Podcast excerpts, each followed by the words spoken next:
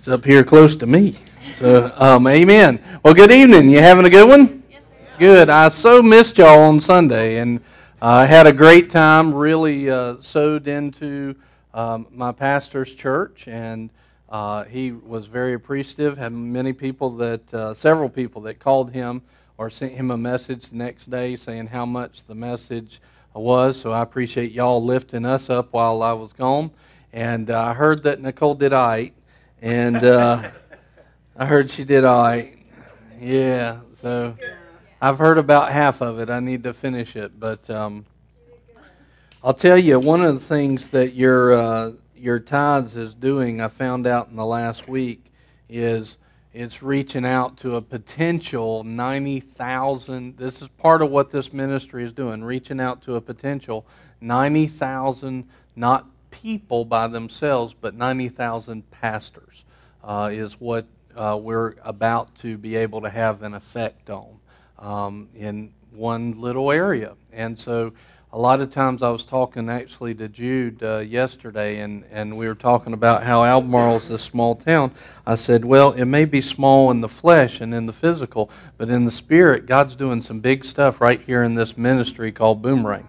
And, uh, it, you know, to the eyes, it might not look like we're touching that, but God just opened a door for us to touch 90,000 pastors and have an, have an effect. And it's because we have a ministry, because you give what you give, because you're here, because you support it, because you show up. That's why. So, in other words, the will of God is going to be able to be sown and passed into a large group of people all over the world because of who you are and what we're doing here. So, um, it's not as small as what it may look in the flesh. That's why you don't look with eyes of flesh, you look with eyes of the Spirit. And uh, I did, I, part of the reason I was running a few minutes behind was I just finished writing an article that will come out tomorrow morning um, called Blessed Eyes and Ears, and that'll probably pop up on all the social media. It'll be on the blog site, so if you go to Boomerang Church and then click Media and Blogs, it'll be there in the morning about 9 o'clock. And uh, definitely, probably something you want to not only read but pass on. So it's something the Lord wanted me to write today. So uh, tonight, I believe that we are finishing uh, Relationships and Marriage 101. I believe we're going to finish up with it. Um, what we're going to do, I got a few things to go over, some very key elements, essential elements to a great marriage, and uh, going to teach on those for a few minutes. And then I'm going to call up Nicole and uh, see if she has anything to say on those things, but then take questions and uh, answer those questions on anything that we've covered in marriage and relationship. So if you have a question about your relationship, about your marriage, uh, I want you to be thinking about it because I'm going to call her up in a few minutes. So let's jump right in. And Lord, we just thank you so much for your word. Lord, I thank you for this series on relationships and marriage because I'm, it's blessed me big time. I've received from it. I've, I've changed in my mind, in my heart, on ways that I thought and actions that I take. And I just praise you myself for it, and I thank you. Lord, I just give we give you all the glory and all the honor in our in our fellowships and in our relationships and in our marriages, in our families. We seek to give you all of the glory and the honor in Jesus name. Amen. Amen. So a lot of what you'll hear uh, in this message tonight, and some of the quotes that you've heard before, uh, came uh, out of Marriage Today, out of uh, Jimmy Evans' teaching uh, on, and he's got one series that was recommended to me called Sex, Love, and Communication. And uh, I would recommend it to you definitely if you haven't heard that. It's a great series. I've listened to it a couple of times, and a lot of what we're talking about tonight comes out of uh, his first lesson there. But it's key. It's absolutely key in uh, marriages and in relationships. This is something that you should definitely know. Always be relating this back to your relationship with Christ as well. In other words, if there's something that you see that you should be doing in your marriage, you can be assured that Christ is doing it in your fellowship and relationship with Him as He's married to you, the believer. Okay? So he's not withholding these things back from you. He is making sure that you are provided in every one of these areas. Tonight we're talking about three pillars of marriage. Um, and we're the, what we're going to do is go over three essential elements of a great marriage. And those three essential elements in a great marriage is number one, uh, what Jimmy calls the core factor, the fun factor, and the faith factor. And so the first thing is you got the core factor, the fun factor, and the faith factor. The first thing we want to talk about is the core. And one of the things that he brought up was if you you know, if somebody would have asked him, what is the legal definition of marriage? How do you say that somebody's married? Well, he said, before a few years ago, I wouldn't have known what the legal definition of. And, and so one of the things he did was he started looking into laws and what's the legal uh, standards? What's the legal parameters to define a marriage? And by the state, most laws and most legalities that you will find concerning marriage will include these core items. And I want you to see them. So the first thing is, uh, and so we're not just talking about God here, we're talking about what does the laws of this land say about marriages, but they will point to what needs to be in the core of a marriage, all right? So number 1 is financial unity. When you get married, the state, and if you ever get a credit report today, you will see on your credit report your wife or your husband's stuff just as as, as much as it is yours. Because when you're married, basically it starts treating you financially as if you were one. Okay? And so when you are different a little bit in credit union's eyes, but basically you're the same. There's a financial unity. Uh, next, the state recognizes that as soon as you get married, you become the next of kin. Okay? You become next of kin. Next thing is they recognize that that means that you're agreeing to sexual exclusivity. In other words, the only person that you have sex with is your spouse. So these are things that the state recognizes. Well, this points us to some core needs, some essential things that we need in our marriage because why would they say that those things go together except that there's some natural functions that actually each uh, spouse needs in these things. Number one, we have financial needs. When we get married, uh, Nicole has financial need from me, and I have financial need from her. Okay? And part of a core marriage, a core group of items that a marriage is founded on, is the ability to provide financially for each other. Okay? Number two is the next of kin. Well, this relates to, just think about it this way. As soon as you get married, uh, you know, uh, when Barrett came down from Maine, right?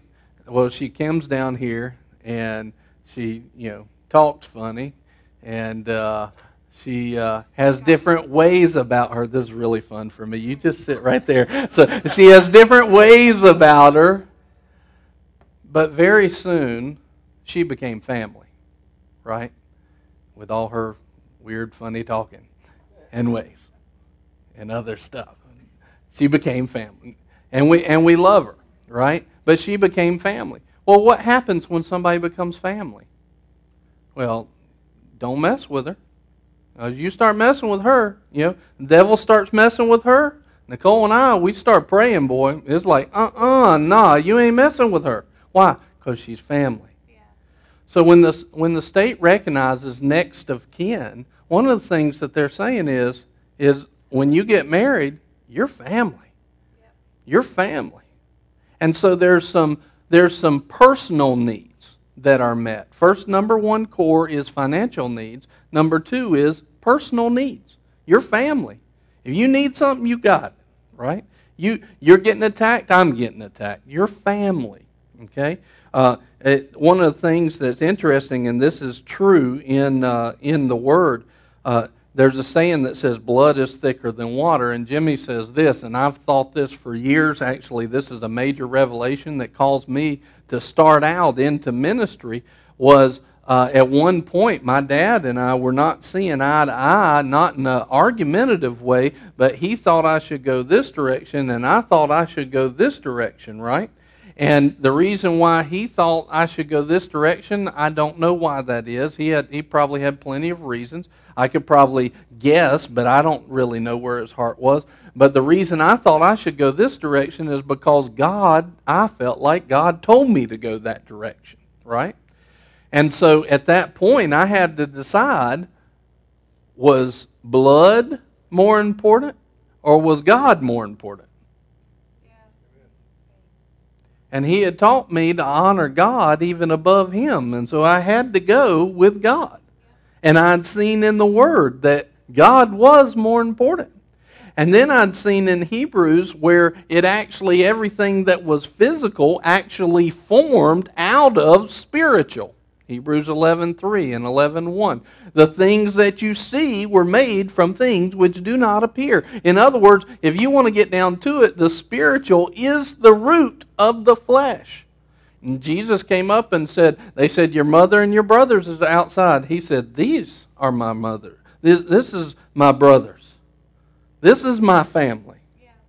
So Jesus himself was putting things on a different level. Well, that kind of felt wrong for, to somebody. I know the way that I was raised was you don't, uh-uh, you don't cross blood.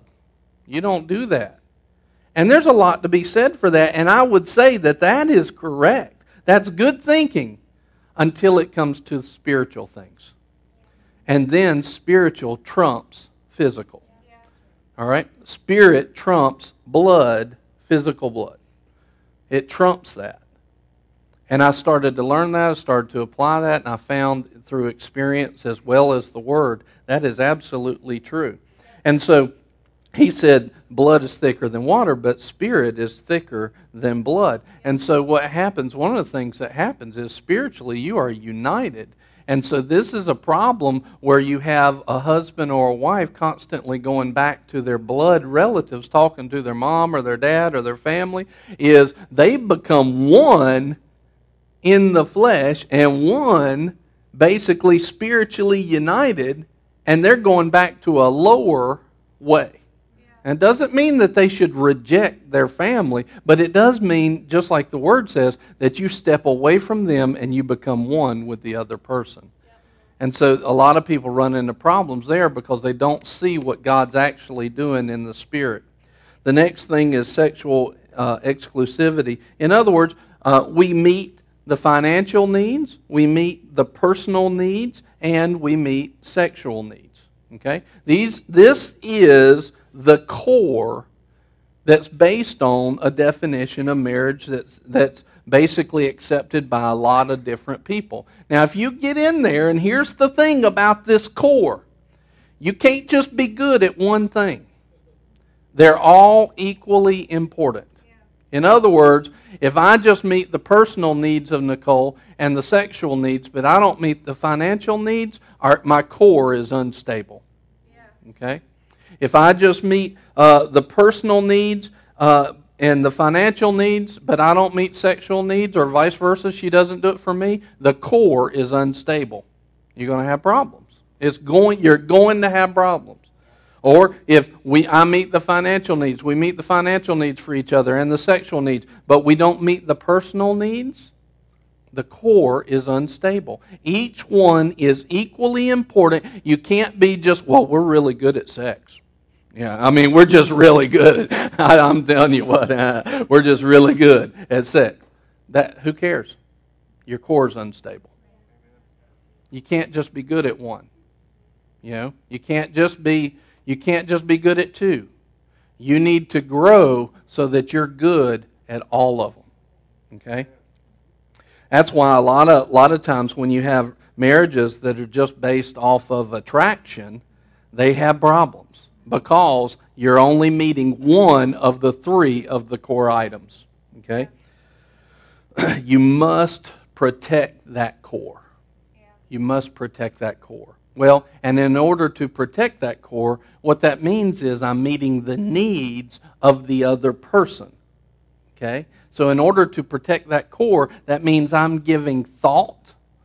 That means I'm giving effort. That means I'm prioritizing the needs of not myself, of the other person. That's protecting the core. If I'm just thinking about my needs, my core needs, then I'm not protecting the core because my needs are not covered by me. They're either covered by my spouse or by Christ and Christ through her. So, me thinking about my needs really doesn't do me all that much good. My thoughts need to be about my spouse. That's where protecting the core actually happens, in meeting the needs of your spouse. So, that's the three pillars of marriage. Number one is the core factor. Number two is the fun factor. Look, you got to have fun. you, these are essentials for a good relationship and a good marriage. You got to protect the core, and you got to have fun. I, I love this statement. Uh, he, Jimmy said this, and I, I busted out laughing. No one falls in love having a bad time. Nobody falls in love having a bad time. They're having a good time. They're having fun. Fun is, is an essential pillar to a good marriage. And if you stop having fun, guess what? You're going to stop having a good marriage. You got to have fun. You got to have it. Listen, without fun and sex, uh, and sex is classified in here as well, marriage is a business relationship, and it's a bad one. Without fun and sex, it's just a business relationship. It's just a legal relationship. And it's a bad one. It's not good. There was some research that was done on relationships and people having fun, and, and there were several different things, but basically they said that there was a very strong correlation between strong marriages and strong fun that they have in those marriages. So there was a big uh, correlation between the fun that they have and the strength in their marriage. One of them said this people in happy relationships generate fun. They generate fun. They find ways on how to have fun. Right? It keeps their relationship strong, healthy, and fresh.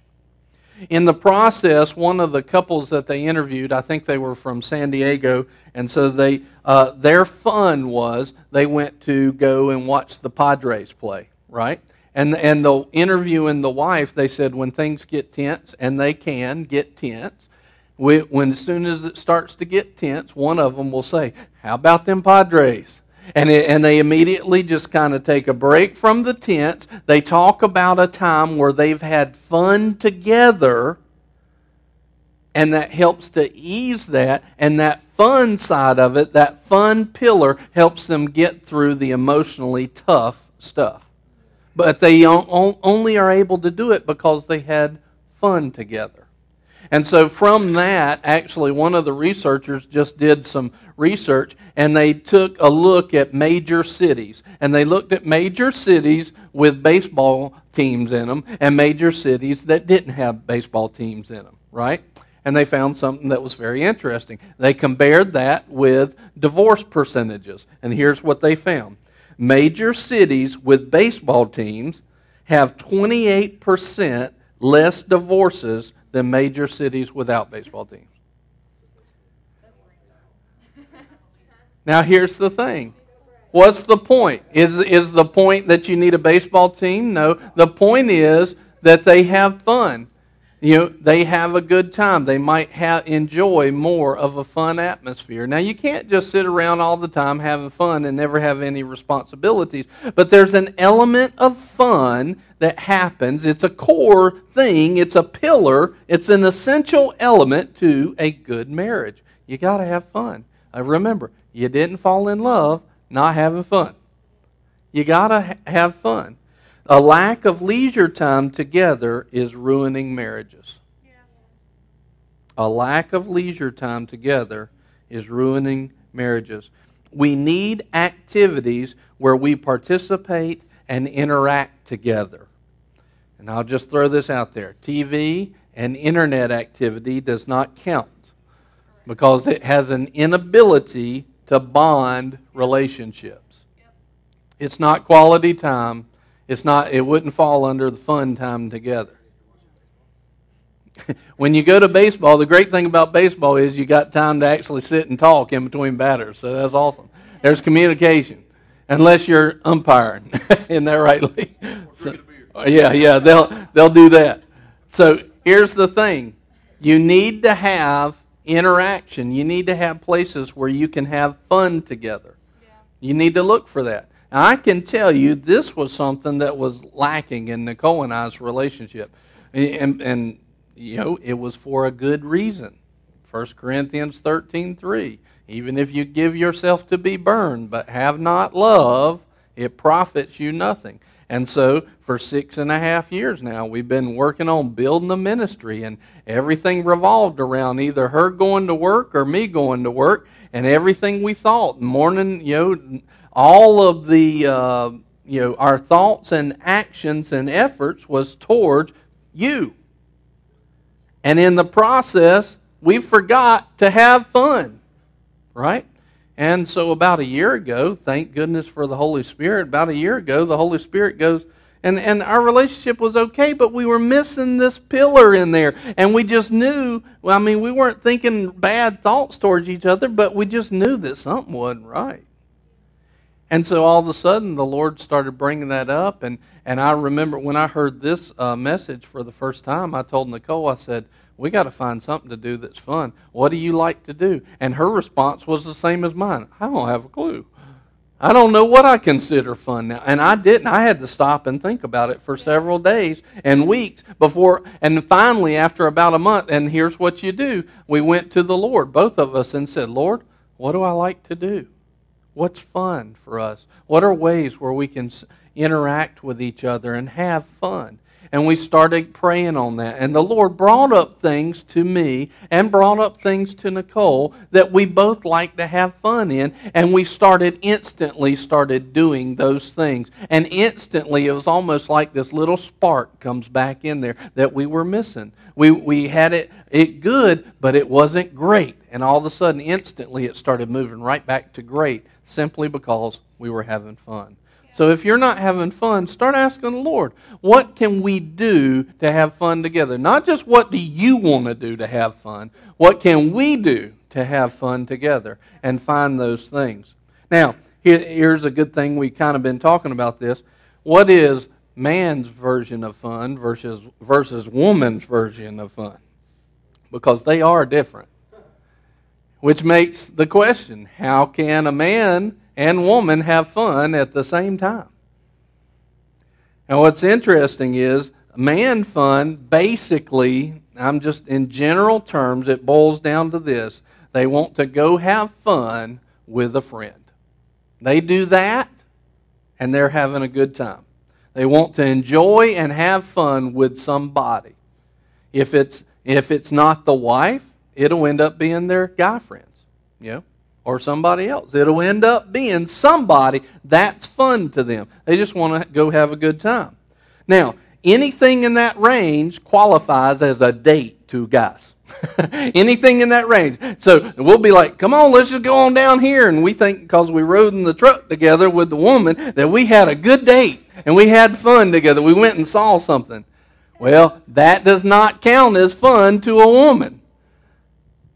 And I'm taking this from Jimmy, and I'll let you ladies agree with this if you do. Here's fun to a woman women want to connect and communicate. Apparently, Jimmy was right. they want to connect and communicate, and they have fun when all of a sudden they're sitting there talking with their husband and they're thinking, We're connecting, we're communicating. That's it. So, he made the statement women want details, not headlines, which I thought was funny. And they don't consider it a date unless there was considerate effort put into it. Yeah. Now, what's very interesting is all right, ladies, men open up when they're having fun. Two times when men will become the most emotionally vulnerable is when they're having fun and after sex. That's the two times. You want them to be emotionally vulnerable, and that's when they are the most, when they're having fun and right after they've had sex. It's true. It's true. So, here's a good here's a good thing. Just think about it. When a man prepares the date, how do they do it? And when a woman prepares a date, how do they do it? And in my head, here's what happens. I'm like, hey, we got three hours. Let's go do something. Let's go have fun. Let's go watch a movie. Let's go play uh, sports or let's go do something. Let me get, shoot you with a paintball. Let me do anything. Let's go do something. Right? And that's a date to me. But when Nicole makes a date or she does something special, it's like I walk into the house and there's stuff prepared everywhere, and there's candles, and there's rose petals, and maybe she cooked dinner. She put all this time into it, right? And I'm like, and now listen, here's what the guy's thinking. When here's what the ladies are thinking. When we say, "Come on, let's go do something," they're like, ah, "That's not connecting. That's not communicating. That's what the ladies are thinking. And when I walk into the house and see all that pre- preparation, I'm thinking, man, how long did it take her to do all that? And I guess it'll be a good meal, but it means not that much to me. And you look at that, and what the woman is trying to do is what she wants to have done to her, and what the man is trying to do is what he wants done to him. So if you look at how we generally will prepare for a date, that's what each one really cares about. And they think, she thinks that I'm going to get totally blessed by all that effort and preparation. And I do to this day, I do today acknowledge it and honor that and esteem it because that's coming straight out of her heart. Right? But it doesn't mean as much to me, honestly, as it does to her. And so, guys, if we are going to care for the personal needs of our wife, then we, and wives, if you're going to care for the personal needs of your husband, then you need to think the way that they think. Then you need to start thinking about them and taking time and effort to consider them. Husbands, that means you put some thought into it.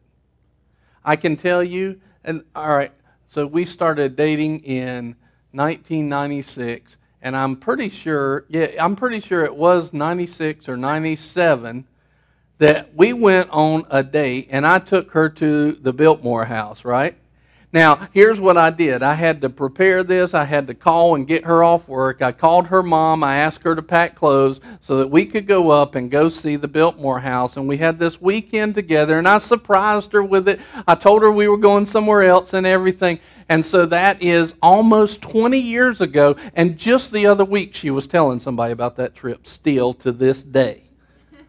Why? Because I took time. Because I put effort into it. Thank you very much.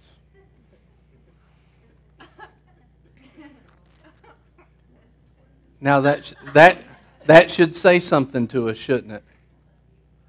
That should say something to us that we need to be doing that more. That's what she wants.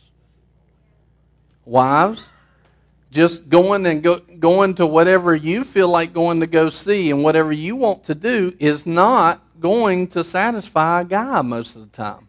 They just want to go and have fun doing something, generally.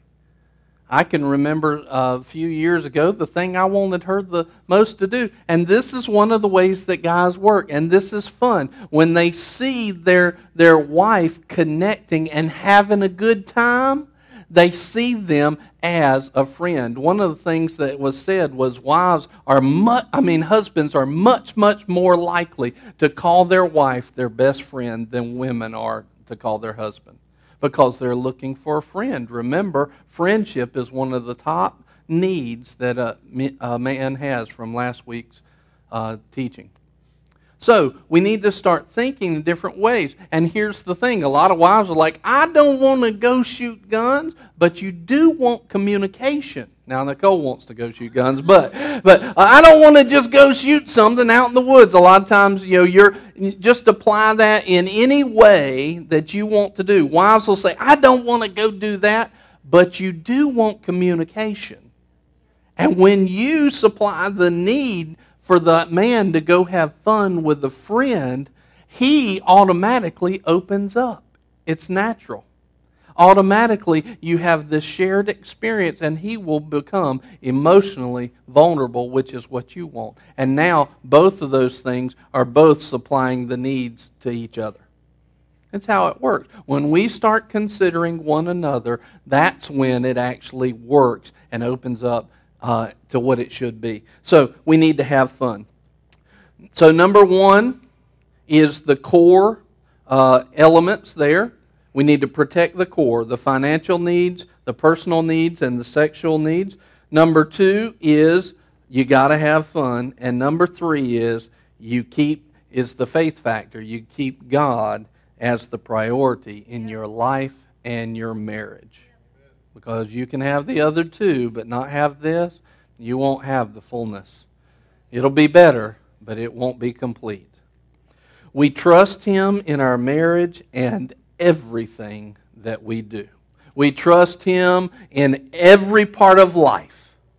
This is a key, the faith factor in your marriage. We seek Him first in everything even like vacation. We don't just go vacation wherever we want to. We're seeking God. Where do you want us to go? You know, well, a lot of people would think maybe they wouldn't say it out loud, but in their mind they're like, "This is my vacation. I want to go where I want to go." You keep God first, you seek Him first, and all these things will be added to you. I promise you'll even have more fun, better fun, more favor on vacations when you actually seek Him in that. You seek Him first, and we seek Him first together in the relationship. The couples, the, the statistics that he had, uh, the latest one said couples that regularly pray together have a 3% divorce rate. 3%. The average today is 50. Couples, think about that. Man, you want some insurance for your marriage? Just start praying to God. Even if you don't know Him, start praying to God. I mean, that may sound funny to a believer, but you start praying to God, He's going to start talking to you anyway. They'll be, they'll be born again for long. Just start praying to God. That's marriage insurance. Amen. When you have faith factor present and a priority, the couple just doesn't get negative. They have hope. They have life. And they just don't get negative because their faith in God and keeping Him first is there. And so, uh, some last little miscellaneous quotes. I said some of these last week. I want to give them to you. Uh, before I give them to you, I'll go over those three again. Number one is the core factor, which is meeting the financial needs, the personal needs, and the sexual needs. Number two is uh, the fun factor. And number three is the faith factor. We want to make sure we have those things in place. Uh, here's some quotes, and, and, a lot of times people, uh, if you, you, you do realize that if you marry, you know, a lot of people get in marriage and they're like, I just wanted to marry a normal person. They think so weird. Well, here's the thing: if you marry a normal person, here's what a normal person is. Not like you. a normal person is not going to be like you, and if they were like you, that's not the person you want to marry. And so, uh, you, they're not going to be like you. You don't want them to change into you. That would stink. All right. You have to be a servant to be happily married. Why? You have to meet the needs of the other person. Serve. You want a happy marriage? You get two servants that are in love. Best marriage, well, there you go. Best marriage in the world is two servants in love. The worst marriage in the world is two selfish people in love. Marriage is in our DNA. God made us for marriage we were made for marriage. And it's important. You know, uh, there are some people that believe, and I, I kind of feel like this too, that people don't have the complete picture of God if you don't have a husband and a wife, a male and a female. You really don't see the complete, because part of the language in the original text actually uh, it looks like what God did was He took, uh, He had the complete picture of God in Adam, and then He took the uh, feminine half out of Adam and made Eve. Yeah. And together they were a help that were meant to, they were meet and mated equally together. Right. And they can't be complete without each other. I, I tend to believe in that as well. I tend to agree with that. You were made and designed, and it, and we need each other, and that's why a family needs a husband and a wife as you're raising kids and everything, because you need both sides, uh, all the sides of God, influence those influencing those children. Now, that doesn't mean that you go out there, you have to understand, okay, oh, I got to go find a, a husband or a wife. No, what was Adam doing? He was about the Father's business, and God said he needs somebody. And so he did, he kept his eyes on God. God kept his eyes on Adam. So you don't have to worry about it. You just go after God. God never created anything to fail. We were created to thrive in marriage. Amen? Amen. So uh, I'd like to go ahead and call Nicole up here and see if she has any input on any of that. And then we'll answer some questions. So get your questions ready. You have input on that stuff? One thing he just said as you go about the Father's business, He'll provide the spouse for you. The same thing goes for marriages that are already established. If you're unequally yoked or you've just you at the present time you don't have the marriage that it should be. As you go about the father's business yes. he will raise that spouse up to where they are supposed to be. Yes. Amen. Amen.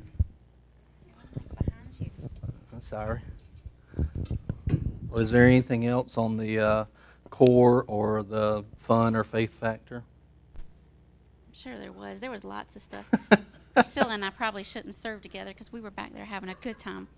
I had all I sorts of input back there, but you notice he puts me back in the back till he's finished talking. Then he says, "Now she can come up here and say whatever she's got to say." After I've done amused myself for 30 minutes and then forgot what I was going to say. I might have left out the wisdom factor that I was operating in there. So. Priscilla brought up a good point, actually, um, and this is true. Not, I'm not talking about my husband. But, you know, Sunday I was talking about our testimony and, you know, when's the last time that you, when's the last time God moved in your life? You know, and I was saying, okay, well, he did something big for us, you know, when Abigail was a baby. But what if we didn't have another testimony yeah. since then? Well, the same thing goes for marriages. You know, I mean, Brian did this awesome thing, and that Biltmore trip is still today one of my absolute most favorite things that we've ever done. Um, it just it completely blessed me because he put a lot of effort into it. I love the Biltmore. He didn't know that, but you know I like the Biltmore, and he put a lot of effort into it, and it was obvious, you know, and that just abundantly blessed me. But what if he hadn't have done anything since then? You know, we can't ride on, well, I did this when I dated you. And, you know, it's kind of like the stupid statement, well, I told you I love you when we got married. If it changes, I'll let you know. Yep. You can't do that.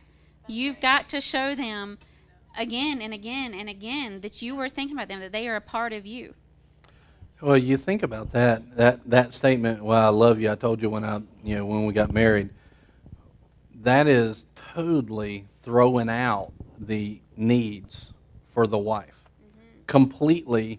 If you're in love, that means you're making a choice and a commitment to unconditional giving. That means I'm going to consider your needs higher than mine and give them to you. And by saying that, you're basically saying, I don't care what you think, I'm only going to do what I think, and you don't have any needs that are important. So that's a horrible thing. Um, and it's totally backwards. So, amen. Uh, is there? Does there anybody? Does anybody have questions? Questions?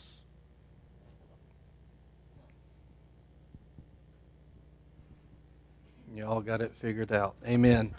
Will you take that back to Priscilla, please?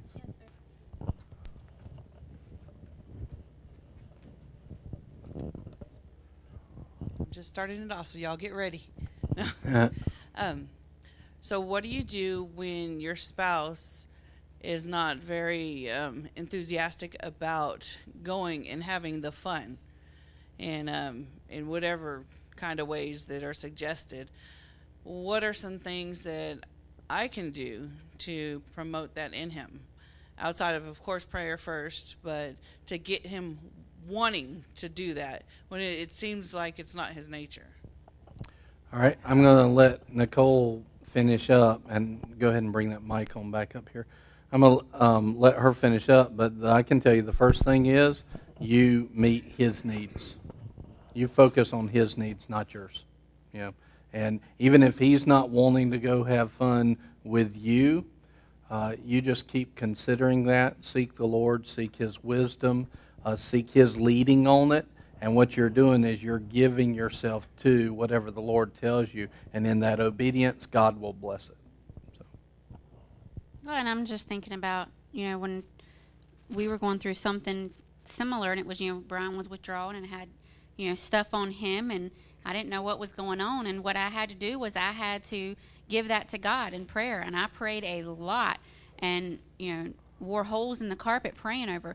But when I did see opportunities to serve, I served in every way that I saw that could be a blessing to him. And what it's doing is just starting to rebuild that relationship so that he can start to see you with, you know, a new eyes. And, you know, when he's around, you be fun. Don't pull out the, well, let's, you know, let's talk about the bills or let's, you know, we need to talk about what's going on with the kids or whatever. Don't make every time you're around each other, don't make it just the business you know, cut up. Tell him a joke that you heard that day. You know, be silly. You know, whatever. Take a pillow and just beat the tar out of him, and you know, start a pillow fight. Just something that you yeah, know that's fun. that yeah, that you know could cause him to laugh. And it's just those little things there. And I mean, it's like a domino. You push one, and the others will start to fall and start. And I did beat you with a pillow this week. Y'all heard last week that you know we need to beat them I've worked on that this week. I've I've increased my beatings of Brian. I told you and that look was at fun. the love in his eyes for Oh, me. Ooh. Wow. Well, he's kinfolk now. I can't wait for you to watch this video of yourself. and my blood red. Can't wait for you to watch this video of yourself. It's going to be awesome. Trying to be color coordinated. Um, well, and you said, some- Jimmy said something. He said that men are a lot more emotionally guarded than ladies are. And so that's part of where the husband not wanting to open up comes from. And the way to get those guards to come down is to have fun. So the woman's approach is, I want him to talk. And so they go into it going, I want you to talk. I want you to open up. I want you to give it. And the guy's going, I'm not doing anything because I don't trust where you're going with this. And they just, they guard harder. So you actually, that's why it doesn't work. Does that make sense? So, yep. Next question. That was a good question.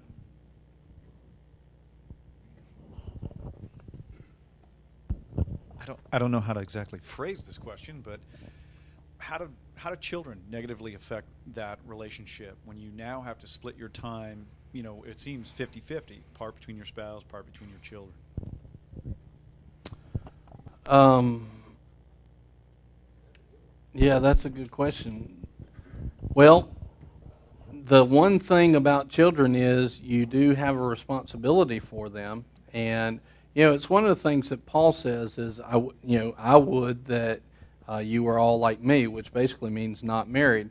So what he was saying is because you're as soon as you get married, here is one thing that happens, and this is what Paul was saying is my attention is diverted from 100% God to my spouse. Now, that's not necessarily a bad thing if God determined that you are supposed to be married. That's an awesome thing. Uh, but it's equally as awesome if God determined that the best thing for you is to remain se- single. So it's awesome for whoever has that. Well, children are also one of those things. They are a gift from the Lord. So if He determines, but they also come with, I would say, they bring in diversion that can take away not only from God, but also from this relationship and this marriage. And at that point, you have to keep in mind what's the priority system. Because most people in this world, in America today, in this year, uh, see children as more important than their spouse, and that's incorrect according to the to the word. Um, you are one with your spouse. Your children are a separate entity. Now they're a part of both of you. They are part of your blood. But again, that goes back to what is thicker than blood. You know, because ultimately they are not a part uh, spiritually whole and one with you like your spouse is. What God has joined together. So the priority system is the first thing that needs to be worked out. You got to understand that it, priority is God, spouse, then children, not children, uh, spouse, then God, or any other uh, way. It's got to be that way. And then once you have that figured out, it really helps to start sli- uh, sorting things into the right position. Um, that really helps to see things in the right way. But if your priority system's out of, out of whack, then all of a sudden you're putting things here and there because it looks right and it's not and it's never going to work and you've got just confusion going on. And children can be that. I mean, they're wide open and can be. And you have to make sure that you uh, have God as your source and you put them in the right place as far as priorities go. Uh, and then make sure that, like, for example, when we, uh, this is something we've actually been talking about a lot because basically what happens is uh, we both get up in the mornings. Our times for getting up is a little bit different. Uh, she generally gets up. Recently, it's just been about an hour earlier than I am, but it, before that, it was a couple hours before I, I was. And um, so recently, it's about an hour. We really don't communicate or see each other that much in the morning. She handles stuff, she goes. I get up, I handle stuff. And then we go work all day, we get run errands or whatever we both come home, and if we don't have ministry stuff to do, which is almost an every night thing, then uh, we'll have time with the kids. Basically, by the time we get home, everything's settled. It's seven o'clock. We we eat. At by nine o'clock, they're they're going to bed, and then we feel like, hey, how are you? At nine o'clock, when we're wore out, and and one of the patterns that we got into is we don't want to think, we don't want to talk, just turn the TV on. And then you get into the TV, but then you go to bed at 11 or 12 at night, and so then you get up, you're not getting a full night's sleep, you're not spending any quality time together, you're really not having fun together, but you won't you don't want to go to bed or or just go do something else because you're either too tired or you don't want to go to bed because then I don't feel like I've seen you. This is exactly what we were talking about today. And, and so you have to make sure that you have priority. One of the things that we just did in the month of June was turn the TV off. So we're not having, you know, that's just one of the things we're fasting this month is we're not having any TV time uh, except for maybe one day on the weekend, which we would do with the girls or do something. But throughout the week, we're not. And the, and we've uh, gone to bed uh, at a good hour. I've actually been catching up. I can feel it. I, I am getting more done during the day. I'm catching up on sleep. Nicole's starting to catch up some too. She was a little bit more void of sleep than even I was. And uh, we're, we are actually talking more in the past two weeks, I think, since since this month started, than we had in months, you know, simply because of that. And that was where we sought the Lord. He gave us wisdom and it helped. But you have to have them in the right priority and you have to make sure that at the same time they're not forgotten. You're and keep this in mind. Our job as parents is to be a good example of the Father and of His love in our relationship. So if we're constantly giving them all the time and attention and not any to each other, we're failing as parents. Because the time and attention and love that we give each other shows God's love to the world. It's an example, it's, a, it's an image of that. So if we're giving the kids all the time and attention but not to each other, we're still failing. It's got to be the proper balance. Well, and we're setting our kids' marriage up for failure as well. Yes. I mean, what kid especially you know little girls. I mean, Brian can speak for what little guy, what little boys think of, but you know, little girls, they don't grow up thinking, "Oh, I want a man who's gone every day, and you know, on the weekends he's with his friends." Oh man, that's a knight in shining armor. They want to see they want to see a man that loves his wife, that you know still gives her the you know the butterflies in her stomach. They want a man that makes a woman smile, that makes her happy, that makes her feel loved. But if we see, you know, well, mommy puts me before Diddy, so he must not be that good of a man, you know, or whatever, it's going to affect how they see marriage as a whole. And you know, so we just we have to keep that's the most vital thing is keeping our priority system straight. And you can still do dates and fun things just because you've got to be at home. You just do them different. You send the kids to bed a little bit earlier, or you get a babysitter. And I know we didn't have kids then, but you know, another one of my one of the things that Brian did for me, and had we had a kid, he would have just gotten his uh, mom to watch Abigail. But you know, one of the greatest things that he did for me when we were uh, first married, it was super cheap. He went and bought a taco and a Mountain Dew. That was it. That's all the money he spent. But then he had, yeah, that was all we had, and that was an improvement because we had just come off the ramen noodle diet. yes. Um, but then he had little clues. He it started in the house and it went outside and there were little clues all around and it ended up to where he had a picnic set out in the woods back behind our house. And it was it was very sweet, very romantic. It showed me he took time. I like Taco Bell. I like Mountain Dew. He had those things there, and we had a great time. But we never left our yard. That's the kind of stuff you can do for each other. And, you know, find a babysitter. It is okay for your kids not to be with you 24 7. In fact, I guarantee you, they need to not be with you 24 7. Amen.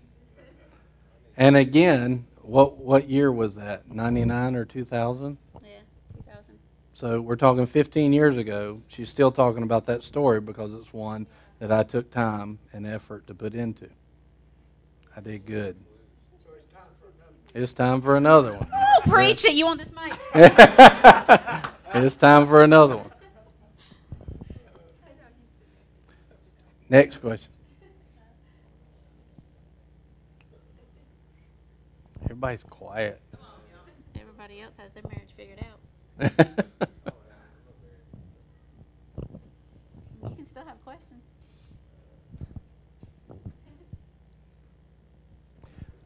anything that you want to ask or um, on anything that we've covered over all of this. We've talked about a lot. I think this is the seventh Wednesday.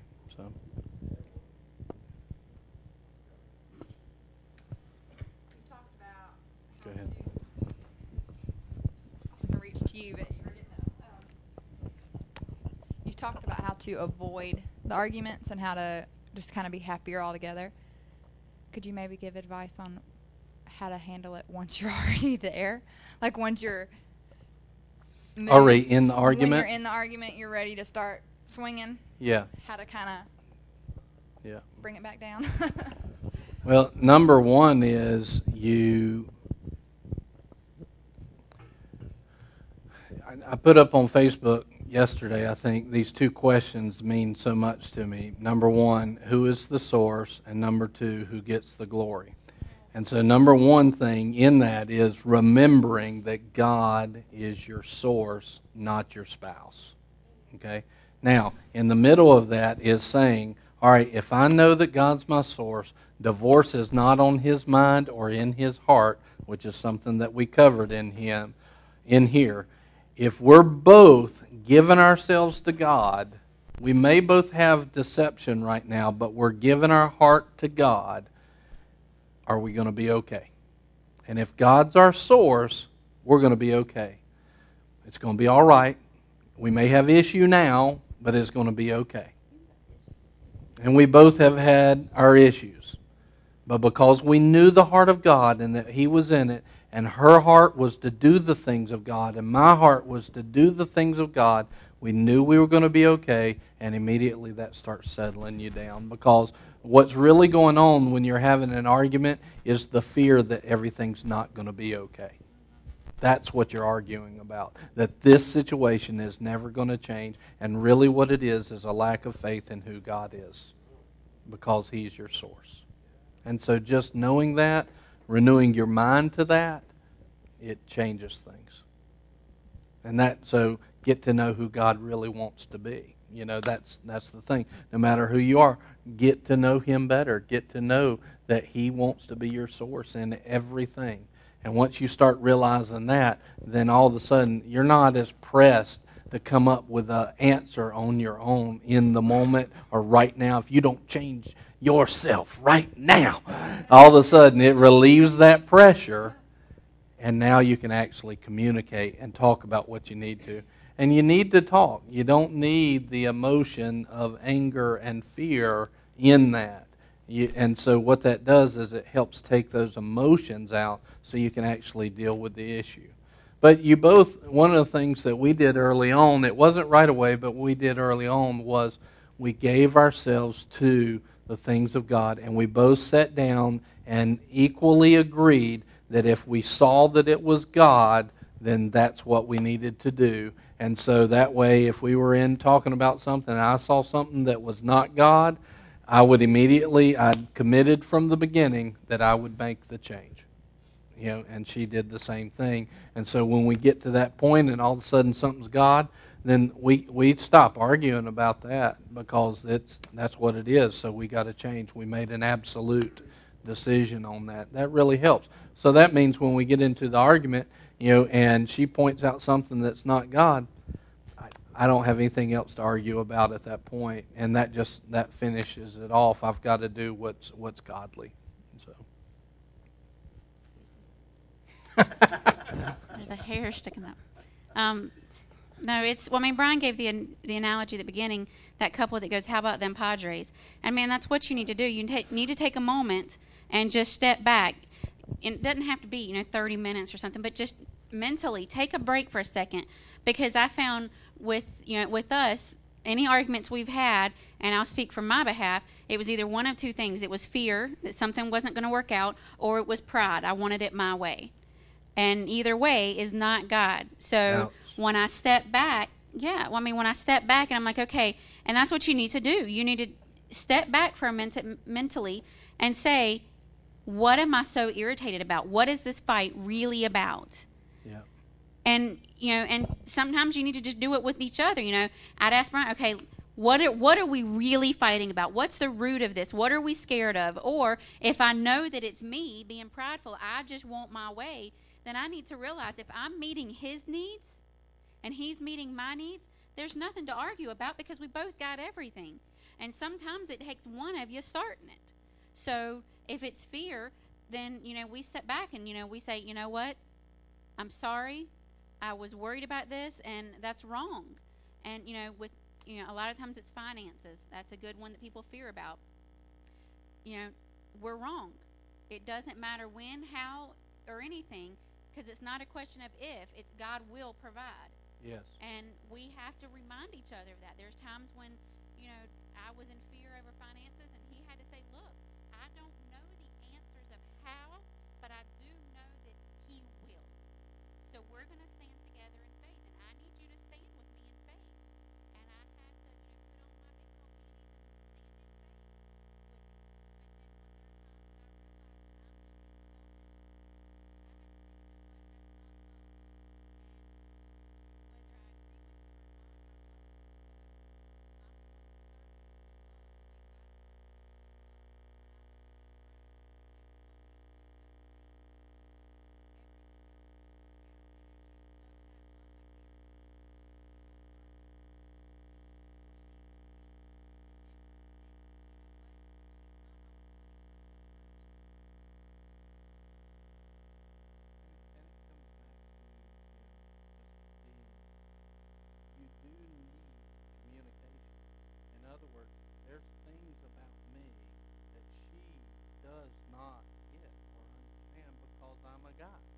and there's things that about her that I don't understand because she's a girl and I don't get it. I don't understand it. So without her telling me that stuff, I can never fully know the needs that she has.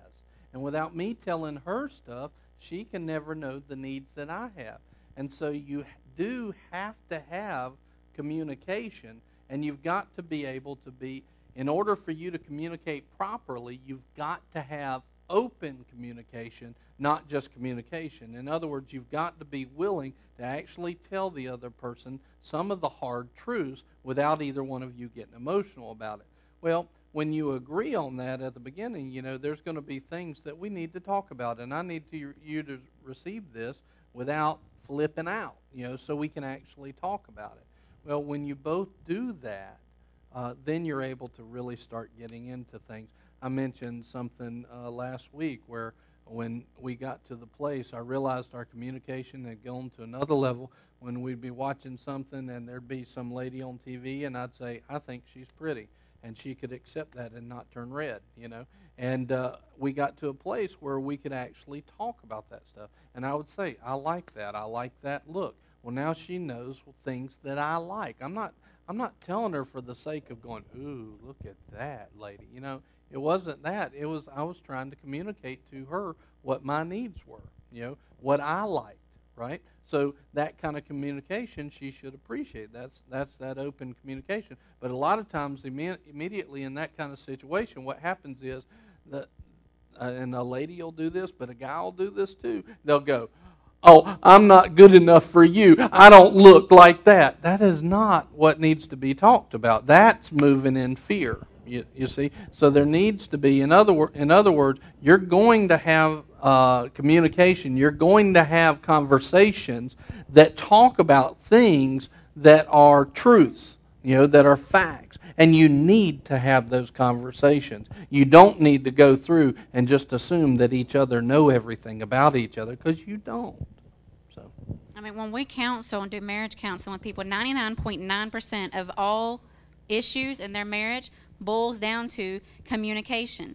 Yeah. And you can be screaming at each other, but you're not communicating. That's why I said take a moment, step back, and say, what are we really arguing about? If you agree from the get go, look, we're going to find the solution in God. When you have that understanding of whether I agree or not, I think he is looking for the answer that he believes is right in Christ. And as the leader of our household, as the leader of our family, I'm going to submit to that. But we discuss it. And he knows that I'm looking for the answer in Christ.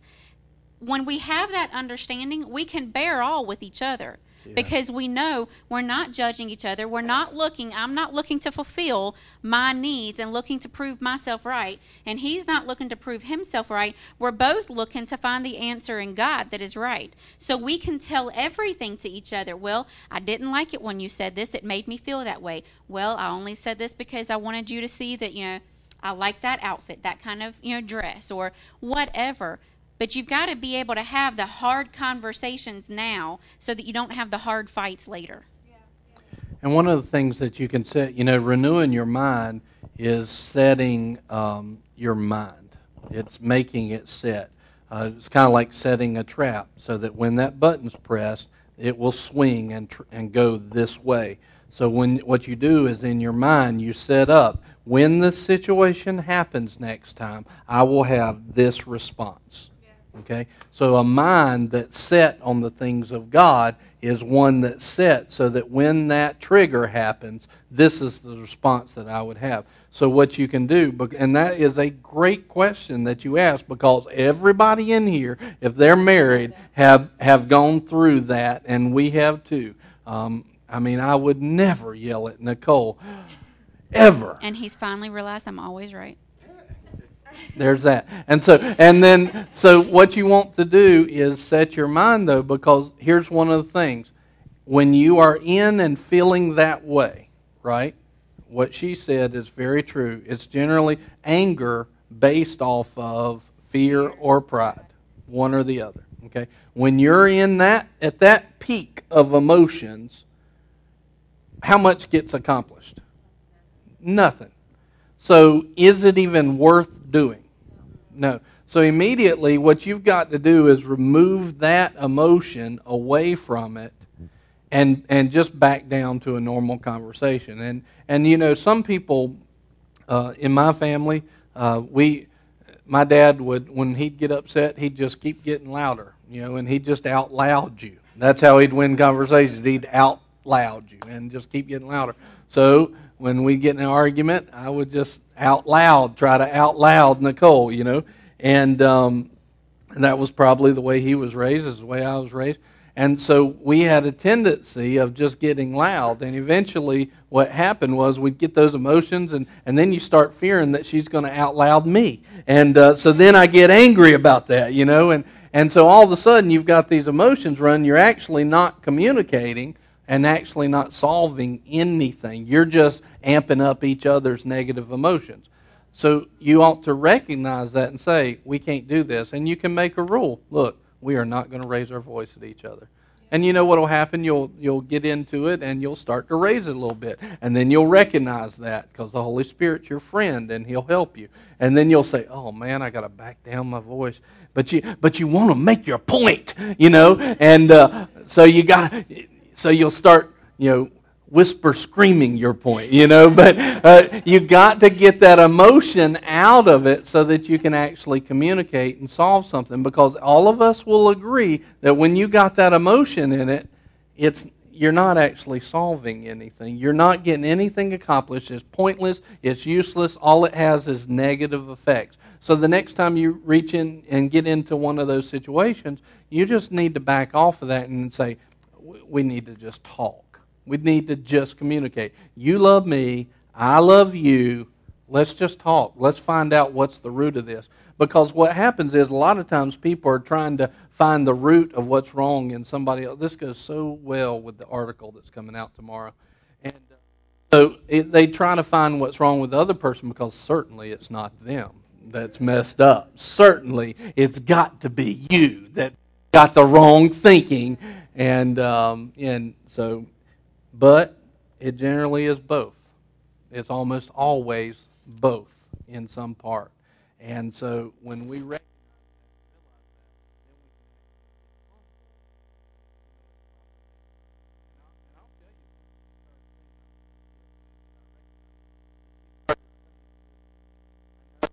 probably my fault, but this is what I'm feeling. And I knew she was saying that just to make me feel better, but it worked, doggone it. Every time she, she'd say, I know it's, it's probably just me. And I'd be like, that's right, it is you. But, and, uh, but it worked, and it calmed me down. And she was doing that for me. So there's little things that, and see, that's what happens when you're actually thinking about the other person and not just you. Great question. Any other questions before we wrap up?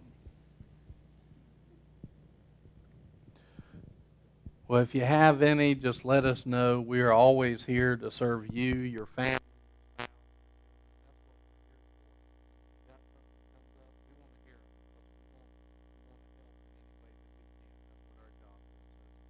Lord, we just thank you so much. Lord, we just call right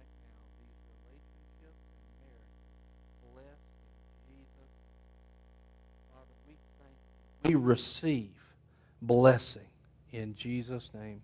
Right now, just if you would, just put your, head, your hand on your head and just receive in Jesus' name. Lord, we just break any power of negative uh, influence from the devil, from the flesh, that came from our fathers and mothers and grandparents or the world. Any power that has its hand wrapped up grabbing a hold of, gripping these marriages to take them to an ungodly place.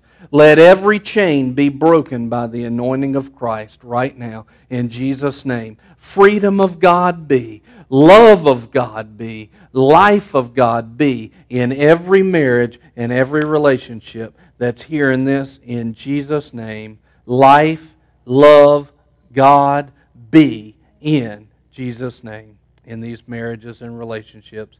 Amen. So be it. So be it. Have a great night. Thank you for joining us.